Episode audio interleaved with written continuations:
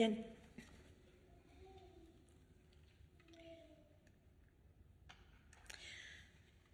Two weeks ago, I wrote a reflection in the Wednesday email about my particular appreciation for autumn, a season of cooler mornings, refreshing breezes, and waning daylight. It is a time to hunker down, to celebrate the mystery of creation as she teaches us something about rest, recreation, surrender, silence, and the healing grace of the divine.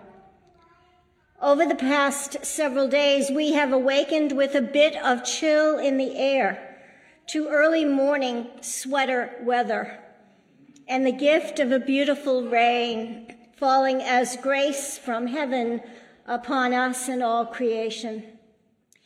Creation does teach us profound lessons if we dare to notice with a mind a heart, and a spirit open wide to the gifts she offers us. Lessons truly that will transform our lives if we but take them to heart and live by their loving and generous rhythms. This season, autumn, teaches us about the lessons of surrender, acceptance, patience, and peace. These lessons invite us to be truly and quite literally grounded in love, as our generosity theme expresses so simply and yet so powerfully. To be grounded, to be anchored, to be willing to enter as in the darkness of fertile soil and dare to invite whatever gifts lay fallow in our collective souls, to be nurtured so as to grow up and into the beautiful diversity of the divine, leaning towards the warmth and grace of the sun. After all, it's what flowers do. It's what the limbs of trees do, leaning into and toward the gift of warmth of the sun and making life not only possible, but miraculously sustainable and beautiful beyond imagination. These are the days when memories turn, in my mind, to road trips. Road trips my family would often take heading to the mountains in Vermont. This time of year is glorious. It's clothed in the magnificence of Joseph's coat of many colors. Those trees, rich, vibrant, divinely created hues that take one's breath away. Traveling the stretches of those windy, jagged roads, climbing high into the mountain range, is one of my most cherished experiences of a thin place, a place in which heaven and earth kiss, and you find yourself in their extraordinary and loving embrace. Just remembering those drives in the mountains invites me to feel the awe that takes my breath away. Remembering such experiences gifts me once again with a profound sense of the presence of the Holy all around me and within me, whatever I find my life circumstances are in the moment. We had a wonderful adult formation class this morning focused on living a life rooted and grounded in our baptismal promises. And what we discovered in that experience of being in the circle is the gift that there is breathtaking beauty and love and holiness all around us. And there is breathtaking beauty and holiness within us. And the only response, it seems to me, worthy of such a divinely given gift is the response of a truly generous and humble heart. A heart that knows itself truly beating in the rhythm of God's grace, beating as one with the divine's own boundless and limitless love, grounded in love as we are, responding with the deepest sense of gratitude and humility that is born of such love. And today we are given a gift in our lectionary as we reflect on the psalm appointed for today, Psalm 65. This psalm describes the movement in the life of the Spirit that begins with a dutiful response to God for particular blessings.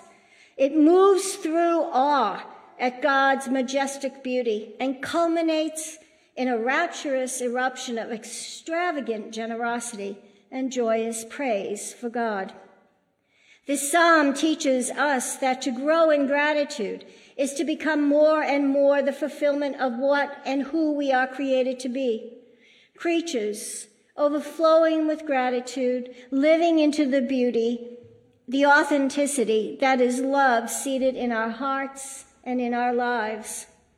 Humble before our God, who has gifted to us and to all an inheritance of such beauty and grace, that we become instruments and agents of that beauty, grace, and love in everything we do, in everything we contemplate, in everything we become.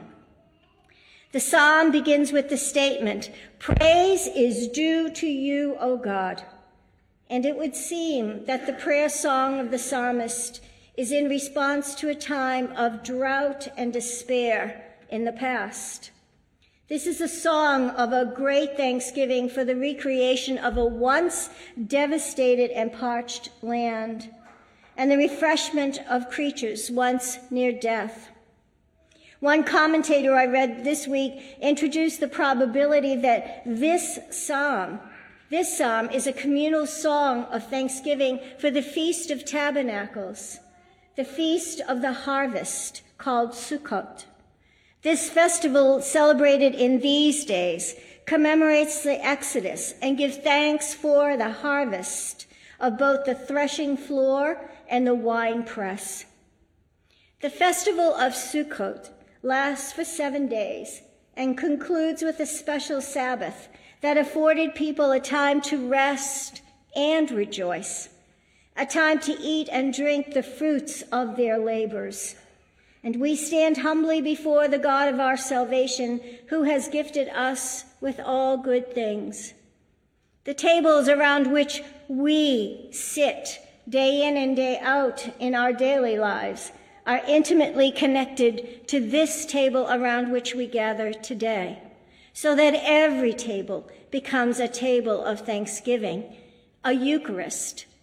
Because the Greek word Eucharist means thanksgiving. And so it is for us.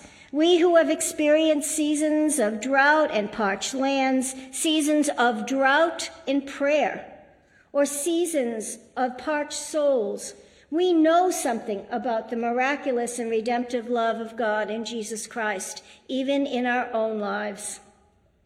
We who sometimes, I who sometimes act out of only a sense of duty or act on behalf of another and have generously given out of the abundance of our gifts as if to give us a pass for another season down the road.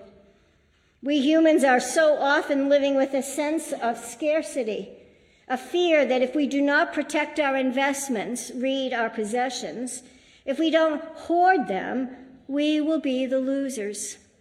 Such is not the truth, and it is not the nature that God invites us to live into. And yet, at the heart of the meaning of generosity, just as Nathan reminded us this morning, is the root for generativity, for growth that comes forth from generosity, from the love that begets love, from the blessings that set us free to become like the one we receive, and a love to love like the one in whose image each and every one of us is made.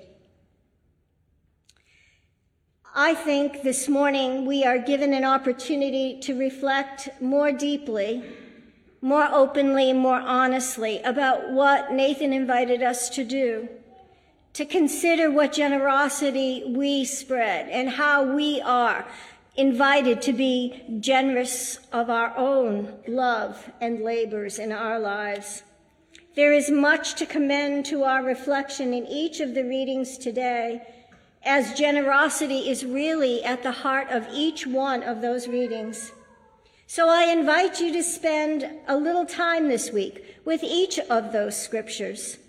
Let them speak to you, sing to you, resonate with you, so that the generosity that is already seated in your soul will be made manifest in your life as a witness to the love of God, a God for whom, you know, God asks us to show up with generosity that seeks after justice and peace. In her powerful book, Ten Evenings with God, Ilia Delio, a Franciscan sister, an esteemed colleague of Richard Rohr, writes this The world of nature is most godlike because God can express divine love without manipulation or control. From the world of nature, we learn simple but profound lessons. Be who you are. Give of yourself for the sake of the whole. Receive without demands. And do not live in fear. Give, and it shall be given to you an abundance of overflowing life. Leaves from your own life will be at some point falling, and sometimes you will fall underfoot. But if you remain open to God, who continuously surrenders to you in love, abundant life will be yours.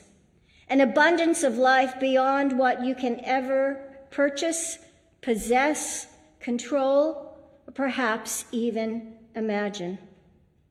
My hope is that we learn to dare, to dream, and to deepen our faith, living life with reckless abandon, with a passion for generosity, justice, and joy. May you find that joy in your heart today, and may you live it in the world. Amen. Amen.